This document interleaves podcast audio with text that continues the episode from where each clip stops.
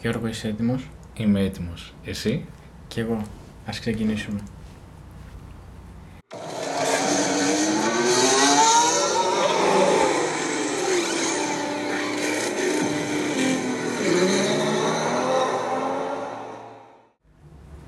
Καλησπέρα σας. Καλησπέρα παιδιά. Καλώς ήρθατε σε ακόμη ένα επεισόδιο του podcast στα Pitch. Ένα podcast αφιερωμένο για τη Φόρμουλα 1 από εμάς για εσάς. Όπως είπαμε και στο προηγούμενο επεισόδιο δεν είμαστε δημοσιογράφοι, είμαστε απλά τώρα για αρχή δύο φίλοι και που θα γίνουμε τρεις. Και... Το επόμενο επεισόδιο. Ναι, ακριβώς. Ο- Όλη την ώρα μας το αλλάζει. Παιδιά στο επόμενο θα είναι. Παιδιά στο επόμενο. θα Ε, είναι. είναι όπως το Μέγι Star. Ναι. Ε, και απλά συζητάμε τα θέματα της Φόρμουλα 1 σαν τρεις καλοί φίλοι. Στο σημερινό επεισόδιο θα αναφερθούμε λίγο στην ιστορία της Φόρμουλα 1. Εγώ σαν ε, πιο παλιός από την τριάδα που παρακολουθώ Φόρμουλα από μωρό παιδί. Σε σένα οφείλουμε τα... Ναι, ουσιαστικά εγώ μίλησα τα παιδιά τα τελευταία χρόνια και παρακολουθούν ε, Φόρμουλα. Μπράβο Γιώργο. Σας ευχαριστώ πολύ για αυτό.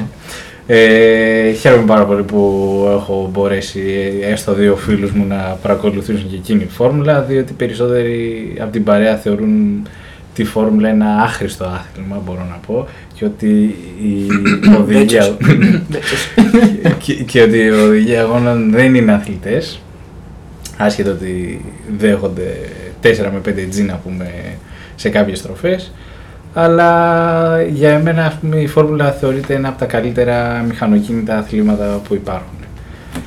Σήμερα ας αναφερθούμε όμως στην ιστορία, τα υπόλοιπα θα τα πιάσουμε στο επόμενο επεισόδιο. Ε, από πού να αρχίσω; Ισχύει. Ότι Από πότε ξεκινάμε, νομίζω από το 50 περίπου, 1950. 1950 ξεκινάει το πρώτο παγκόσμιο πρωτάθλημα της Φόρμουλα 1, το 1946 φτιάχνεται η FIA μετά και από το δεύτερο παγκόσμιο πόλεμο.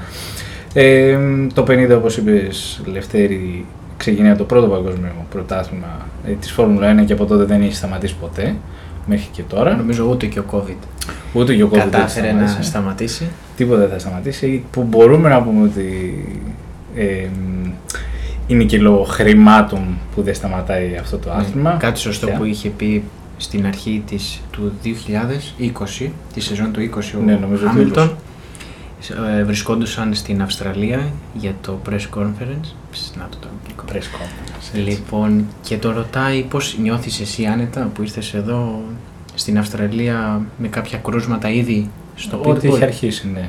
Και ένα, ένα κάτι σωστό που είπε ήταν ότι το χρήμα κυβερνά και αυτό ήταν σίγουρα άμεση επίθεση σ- στην FIA, Στην νομίζω FIA, σωστά; ακριβώς. Στην, ε, ο- βασικά όχι στην FIA, διότι η FIA είναι μ, η ομοσπονδία. Σε αυτούς που έχουν τη Η Φόρμουλα, Φόρμουλα 1, λοιπόν, στα μεγάλα κεφάλια και οι οποίοι ούτε ο κορονοϊός δεν μπήκε εμπόδιο στο πιθανόν κέρδος, πιο Ναι. πιθανόν, στο Κέρδος. κέρδος που θα έχουν από την ε, ε, Φόρμουλα 1 και αυτό είχε πει ότι το χρήμα κυβερνά και το 2020 παρόλο όλες αυτές τις δυσκολίες που όλος ο κόσμος ήταν στα σπίτια του, κλεισμένους, η Φόρμουλα 1 κανονικά ξεκίνησε, ναι μεν με λιγότερους αγώνες, Με λιγότερους. αλλά δεν πάβει όμως να είχαμε στις τηλεοράσεις μας τη δυνατότητα να παρακολουθούμε τους αγώνες. που για θεατές ήταν ωραίο να έχει πάλι τη Φόρμουλα 1, εντάξει. Σωστό.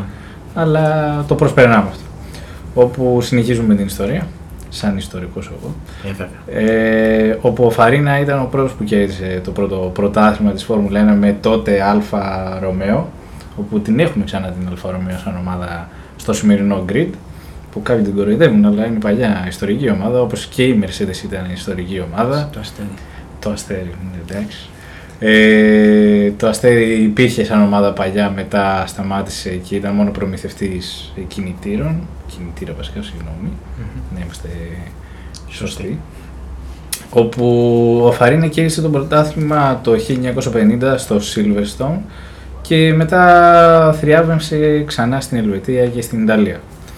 Μπορούμε να αναφερθούμε κιόλας και στις ομάδες που βλέπουμε στο σημερινό grid όπου έχουμε για τώρα 10 ομάδες που πιο παλιά μπορούσαμε να είχαμε και 11 Φημολογείται όμως ότι μπορεί και να προσθεθεί κι άλλη. ναι, Οπότε δεν έχει ξέρεις. ακουστεί αυτό. Όπου να αρχίσουμε, να αρχίσουμε με την Αλπίνο που είναι η ομάδα που έχει αλλάξει τα περισσότερα ονόματα. Η Alpine άρχισε σαν Toleman το 1981 με το 1985. Μετά το 1986 την πήρε η Benetton, η γνωστή μάρκα ε, Ρούχων. ρούχων Μμμ. ακριβώς, όπου αν δεν κάνω τραγικό λάθος είχε πάρει και το πρώτο πρωτάθλημα ο Σουμάχερ με την Benetton, αν δεν κάνω τραγικό λάθος. Ε, το. πότε ήταν, το 96, αν δεν κάνω λάθος. Θα το ψάξω να είμαστε Οκ. σίγουροι. Ε, μ, ναι, μέχρι το 2001 και μετά ξαναεπέστρεψε σαν, ε, σαν Renault το 6, όπου πήρε και το πρωτάθλημα ο Αλόνσο το 5-6, Ο οποίος πάλι είναι όπου είναι πάλι στο grid. στο φετινό grid. Ο Γερόλικος όπως το ακούμε και στην ΕΡΤ. Ε, Διαφήμιση για την για- και βέβαια. ναι. Ε, τι θέλω να πω; Α, ναι, μετά έγινε Lotus με το Gimme Raikkonen και το θεϊκό Leave Me Alone και τα λοιπά. Από το 12 μέχρι το 15 μετά ξανά επέστρεψε στα χέρια της Renault το 16 μέχρι το 20 όπου τώρα το 21 έγινε Alpine όπου είναι και καλά η γρήγορη ομάδα της Renault όπως είναι η AMG για τη Mercedes για παράδειγμα. Σωστά. Η Γερμανία. Η Renault έχει και αυτά τα χαρακτηριστικά, το χαρακτηριστικό κίτρινο χρώμα που πιθανόν πολλοί να την έχουν δει. Ακριβώς. Είναι μια γνωστή μάρκα για τα μεσαία στρώματα της κοινωνίας. Να πούμε έτσι. Οκ. Επειδή δεν έχει ακριβά αυτοκίνητα γι' αυτό ρε παιδί μου. Εντάξει. Δεν είναι όπως η Mercedes. Ε, ναι, συνεχίζουμε όμως με την πολύ αγαπημένη ομάδα των Γερμανών, τη Mercedes. Το αστέρι. Και βέβαια, Νομίζω θα το ακούσετε αρκετές φορές. Ναι, επειδή τα παιδιά είναι φαν της Mercedes, εγώ δεν είμαι. Ε, όπου η Mercedes υπήρχε, όπως είπαμε, παλιά. Το 1954 πήρε για πρώτη φορά ε, μέρος σε Grand Prix και μετά μετανομάστηκε σε Tyrrell το 1968 μέχρι το 1998 μετά σε Bar όπου ήταν ε, τότε από τις ok ομάδες που υπήρχε η Bar και μετά το 2006 έγινε η Honda όπου δεν ε, πρόκοψε αυτή η ομάδα ποτέ. Ε, δεν τη θέλουμε τη Honda. Νομίζω φαίνεται από τις τελευταίες χρονιές. Honda Mercedes δεν γίνεται. Ναι, δεν, δεν μπορούν να υπάρχουν ε, μαζί. Όπου η Honda προσπάθησε να κάνει ό,τι είχε πάει να κάνει τότε η Mercedes να γίνει και ομάδα, αλλά μετά σταμάτησε και έγινε ξανά προμηθευτής. Και μετά ήταν η Brown όπου κέρδισε ο Jason Jenson Button με την Brown και μετά επέστρεψε η καλή μας Mercedes Έτσι. με Schumacher και Rosberg και μετά τα υπόλοιπα Είναι γνωστά. είναι γνωστά. Με τότε για διευθυντή, Χάμιλτον για οδηγό, Και βέβαια. η ιστορία είναι γνωστή. Μετά έχουμε την Aston Martin, τη φετινή Aston Martin, όπου ε, είναι μικρή ιστορία αυτή της ομάδας. Ήταν η Force India από το 8 μέχρι το 18 που ήταν ε, για μένα από τις αγαπημένες ομάδες, αν και πτώχευσε μετά λόγω κάποιων χρεών που είχε ο, ο πώς λέγεται, ο, Ο Ιν- Ινδός ήταν. Ινδός ήταν, ναι. Σωστά. Ο, ο κάτοχος τέλος πάντων της ομάδας που τον βάλαν μέσα και μετά αναγκαστικά ε, υπήρχε πτώχευση στην ομάδα και την εξαγόρασε ο Lawrence Stroll και την έκανε Racing Point. Κάτι σημαντικό να πω, μιας που έτσι λέμε ε, πράγματα για το παρελθόν. Τέτοιες πληροφορίες θα βρείτε πολύ εύκολα ε, βλέποντας το αντίστοιχ, την αντίστοιχη σειρά που υπάρχει στο Netflix, η οποία ονομάζεται Drive to Survive, η οποία έχει ήδη τρεις σεζόν, Τρεις σεζόν, και ξεκινάει. πάμε τώρα, περιμένουμε για την τέταρτη, η οποία πραγματικά από εκεί έμαθα και εγώ το τι έγινε με το παρελθόν της Force India, οπότε αυτή η σειρά του Netflix βασίζεται να μας δείξει τι γίνεται πίσω από τις κάμερες, τι γίνεται όταν σβήνουν τα φώτα, είμαστε εκτός της πίστας, που τα περισσότερα πράγματα γίνονται εκτός πίστας και το αποτέλεσμα όλων αυτών είναι αυτά που βλέπουμε στον αγώνα. Ακριβώς οι ίντριγκες που υπάρχουν μεταξύ των οδηγών που μπορεί να δείχνουν φίλοι και πολλά άλλα. Αλλά εντάξει, έχει γίνει λίγο reality το όλο θέμα και εκεί. Να Έχει πω. και λίγο ρόλο η FIA σε αυτό, θα τα συζητήσουμε νομίζω στο επόμενο Όλα. επεισόδιο αυτό. Και μετά τη Force India την πήρε, όπως είπαμε, ο Lawrence Stroll την ονόμασε Racing Point, όπου κράτησε για δύο χρόνια και μετά ήρθε η, η Aston Martin, που μπορώ να πω φέτος ήταν μια αποτυχία η Aston Martin. Μμμ, δυστυχώς. Δι... Μόνο ωραίο χρώμα είχε νομίζω. Μόνο ωραίο χρώμα, διότι είπαν να αντιγράψουν το περσινό μονοθέσιο της Mercedes, αλλά δεν τους βγήκε. Αλλά δεν πειράζει, αυτά, αυτά συμβαίνουν. πάνω σε αυτό να πούμε γιατί να πάει να τη γράψει ένα μονοθέσιο της Mercedes. Γενικώ στο grid που έχουμε τα τελευταία νομίζω χρόνια υπάρχει κάποια αλληλοσύνδεση μεταξύ των ομάδων. Ακριβώς. Π.χ. η Mercedes είναι μεν η μεγάλη ομάδα, αλλά σαν μικρότερη ομάδα πάνω στην οποία έχει και κάποια επιρροή, όπως είναι αναμενόμενο, είναι η Aston Martin και, η Williams. Άλλη ιστορική ομάδα που θα μας πει τώρα ο Γιώργος. Μετά για τη Ferrari πάλι είναι η μεγάλη ομάδα, αλλά μέσα στην οικογένεια της Ferrari ανήκει η Alfa Romeo. Και νομίζω και άλλος ένας τέτοιος συνδυασμός Red είναι η Red Bull Honda που είναι πάλι ο μεγάλο, το μεγάλο κεφάλι και από κάτω ακολουθεί η Alfa Tauri. Νομίζω δεν έχουμε κάποιο άλλο τέτοιο ζευγάρι. Ε, μπορείς να πεις και ότι Με τους κινητήρες. ίσως η Haas Η Haas. κάπως επηρεάζεται από τη Ferrari. Με τη Fer- λόγω του κινητήρα. Λόγω του Οκ. κινητήρα, αλλά διότι και τώρα το- τον τελευταίο καιρό είχα ακούσει ότι κάποιοι σχεδιαστές είχαν φύγει από τη Ferrari και πήγαν στη Haas για να γίνει πιο γρήγορη η ομάδα. Οκ. Και ναι, γενικά υπάρχει αυτή όντως η αλληλουχία. Ναι, θα το πούμε κιόλας. Κάθε ομάδα ποιο κινητήρα έχει και θα, θα τα βάλουμε όλα σε μια σειρά και θα τα καταλάβουμε όλα. Ακριβώς. Ε, η φετινή Alpha Tauri που τόσα χρόνια την ξέραμε τώρα Ρώσο και το αφεντικό τέλος πάντων της Alpha Tauri, βασικά και της Red Bull νομίζω είναι, που έχει την εταιρεία ρούχων Alpha Tauri είπε να την κάνει, να δώσει το όνομα εκεί, όπου ξεκίνησε σαν Minardi και μετά την εξαγόρασε η Red Bull και την ονόμασε τώρα Ρώσο, όπου είναι όπως είπε ο Λευτέρης στη δεύτερη ομάδα, όπου έρχονται όλοι οι οδηγοί από τις ακαδημίες της και τους προσλαμβάνει μετά στην ε, Red Bull. Και μετά έχουμε και την Alfa Romeo, την πολύ αγαπημένη Alfa Romeo όπου ξεκίνησε ε, το πρώτο της Grand Prix ήταν το 93 σαν ε, αμυγός Alfa Romeo μετά σταμάτησε να υπάρχει και ξανά ήρθε το 2006 σαν BMW Sauber όπου μετά η συνεργασία της BMW με τη Sauber σταμάτησε και έγινε σκέτο Sauber όπου την ξέρουμε και τώρα που κρύβεται η- το όνομα Sauber πίσω από την Alfa Romeo. Αυτές ήταν οι, οι, οι ονομασίες των ομάδων που ε, υπάρχουν τώρα. Η Williams και η Ferrari είναι οι μοναδικές ομάδες που έχουν κρατήσει το όνομα και δεν έχουν ε, μέχρι και τώρα εξαγοραστεί. Η Haas επειδή ήρθε το 16 είναι φρέσκια ομάδα και ελπίζουμε να μην εξαγοραστεί από τον ε, Mazepin και γίνει ρώσικη. Με το Μαρέ, ναι, δυστυχώς, αλλά Αυτό ακούγεται. Και η Williams και ο Frank Williams ο οποίος ε, απεβίωσε πριν πρόσφατα λίγο, πριν λίγο καιρό δυστυχώς. ήταν ε, η μοναδική αμυγός ε, ομάδα που είχε σταθεί από το 78 μέχρι και, και τώρα που υπάρχει. Και η McLaren και αυτή είναι από τις παλιές ομάδες, από τις πολύ δυνατές, δηλαδή με James Hunt που είχαν πάρει το πρωτάθλημα, με τον ε, Lauda για αντίπαλο στη Ferrari. Γενικά από ό,τι βλέπουμε οι περισσότερες ομάδες είναι ιστορικές, ασχέτως αν έχουν ε, αλλάξει τα ονόματά τους. Ναι, η ουσία παραμένει ίδια. Η ουσία παραμένει ακριβώς ίδια. Ε, να αναφερθούμε λίγο και στο top 10 των οδηγών που, ε, που είναι τέλος πάντων στο, στο top 10.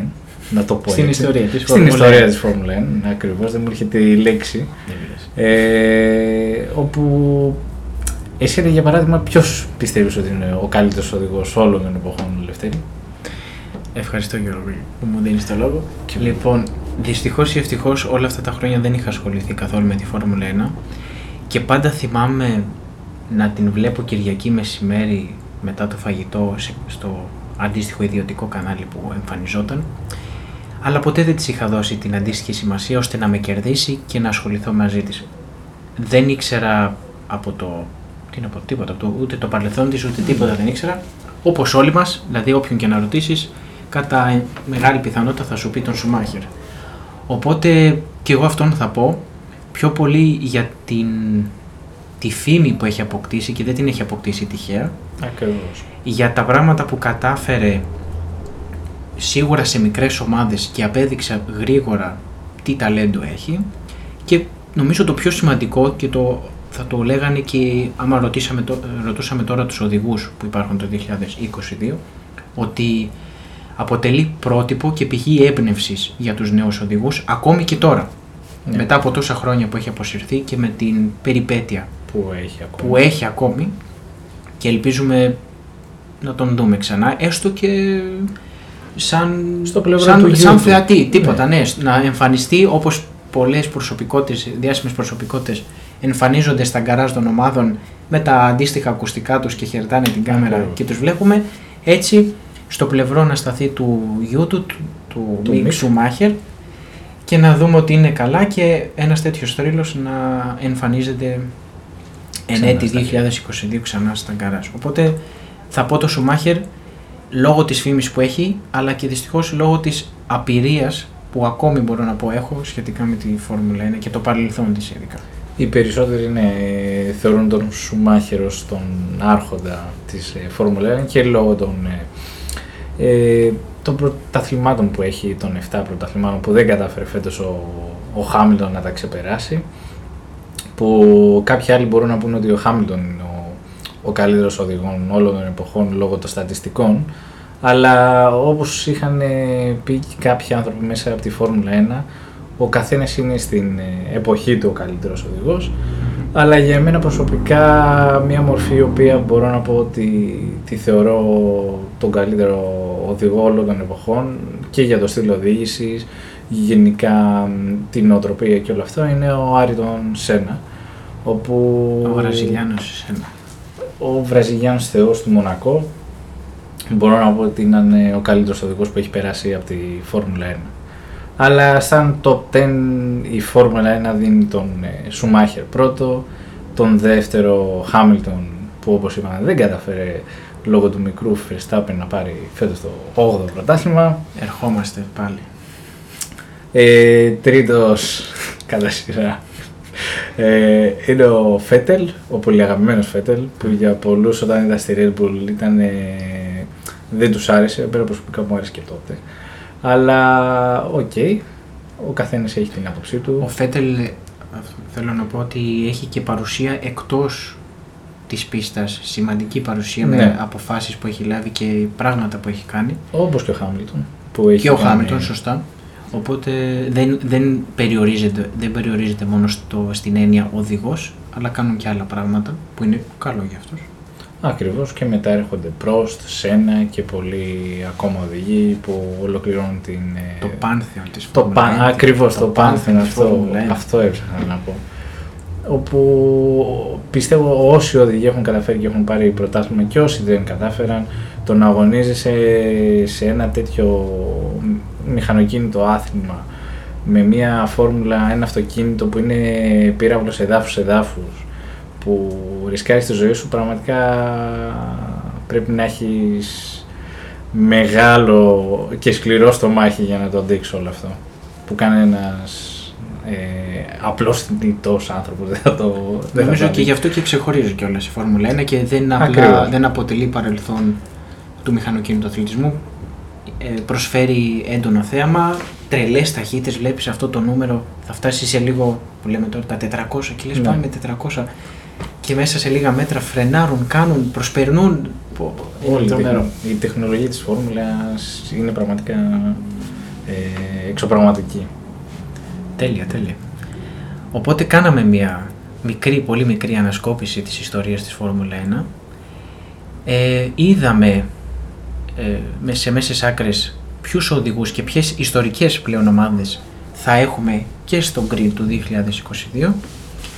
Οπότε νομίζω καλά είμαστε για Καλά είμαστε. ένα τέτοιο επεισόδιο Ακριβώς. για, Θέλουμε- και για αρχή κιόλας. Θέλουμε και εσείς να μας πείτε τη δικιά σας γνώμη, Μμμ. όσες γνώσεις έχετε πάνω στην ιστορία της φόρμουλα, γιατί είμαστε και μικρά παιδιά εμείς, να το πω έτσι. Είμαστε μικρά παιδιά. Είμαστε μικρά παιδιά. Ναι, σίγουρα θα συνεισφέρουν θετικά, ειδικά οι μεγαλύτεροι, άμα γνωρίζουν ή έχουν εμπειρίες που βλέπανε τους παλιούς Ακριβώς. αγώνες να μας πούνε έχει γίνει αυτό ή ένιωσα έτσι. Νομίζω θα βοηθήσει και θα θα φτιάξουμε ένα πολύ όμορφο αποτέλεσμα. Και θα τα πούμε... Αυτά πιστεύω, νομίζω. Ναι. Ακριβώς. Ελπίζω, παιδιά, στο επόμενο επεισόδιο να είναι αυτός ο Κωστής, αυτός το guest star, να κάνουμε μια ανασκόπηση του 21 μαζί, γιατί μαζί βλέπαμε τους αγώνες, τους σχολιάζαμε. Ε, αυτά, νομίζω αυτά. Αυτά. Θα κλείσουμε αυτό το επεισόδιο λέγοντας για ακόμη μια φορά ότι είναι μια απλή συζήτηση αυτό το podcast και όχι κάτι παραπάνω και θα δανειστώ, αν μου επιτρέπετε, το σαν μότο που χρησιμοποιούν οι σχολιαστές που βλέπουμε συνήθως στους αγώνες όπου είναι και το πιο σημαντικό και κρατάμε σαν απόσταγμα από όλη την ιστορία και το τι έχει να διδάξει η Φόρμουλα 1 ότι οι αγώνες αυτοί ξεκινούν και σταματούν στις πίστες. Ο, δυστυχώς ή ευτυχώς, μάλλον ευτυχώς, η τεχνολογία μας έχει δώσει τη δυνατότητα να οδηγούμε και να μπορούμε να μετακινούμαστε και να ερχόμαστε σε επαφή με τους οικείους μας γρήγορα και άνετα.